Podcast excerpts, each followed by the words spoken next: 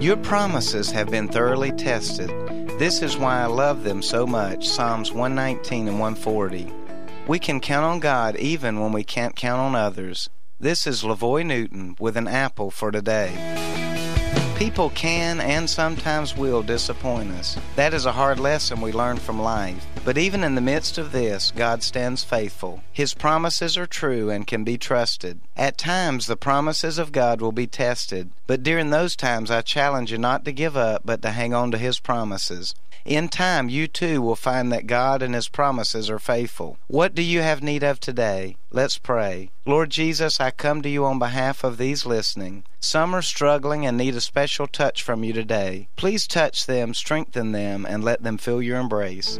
An Apple for Today is a daily word of encouragement by pastor and author LaVoy Newton. More resources and encouragement are available at anapplefortoday.com.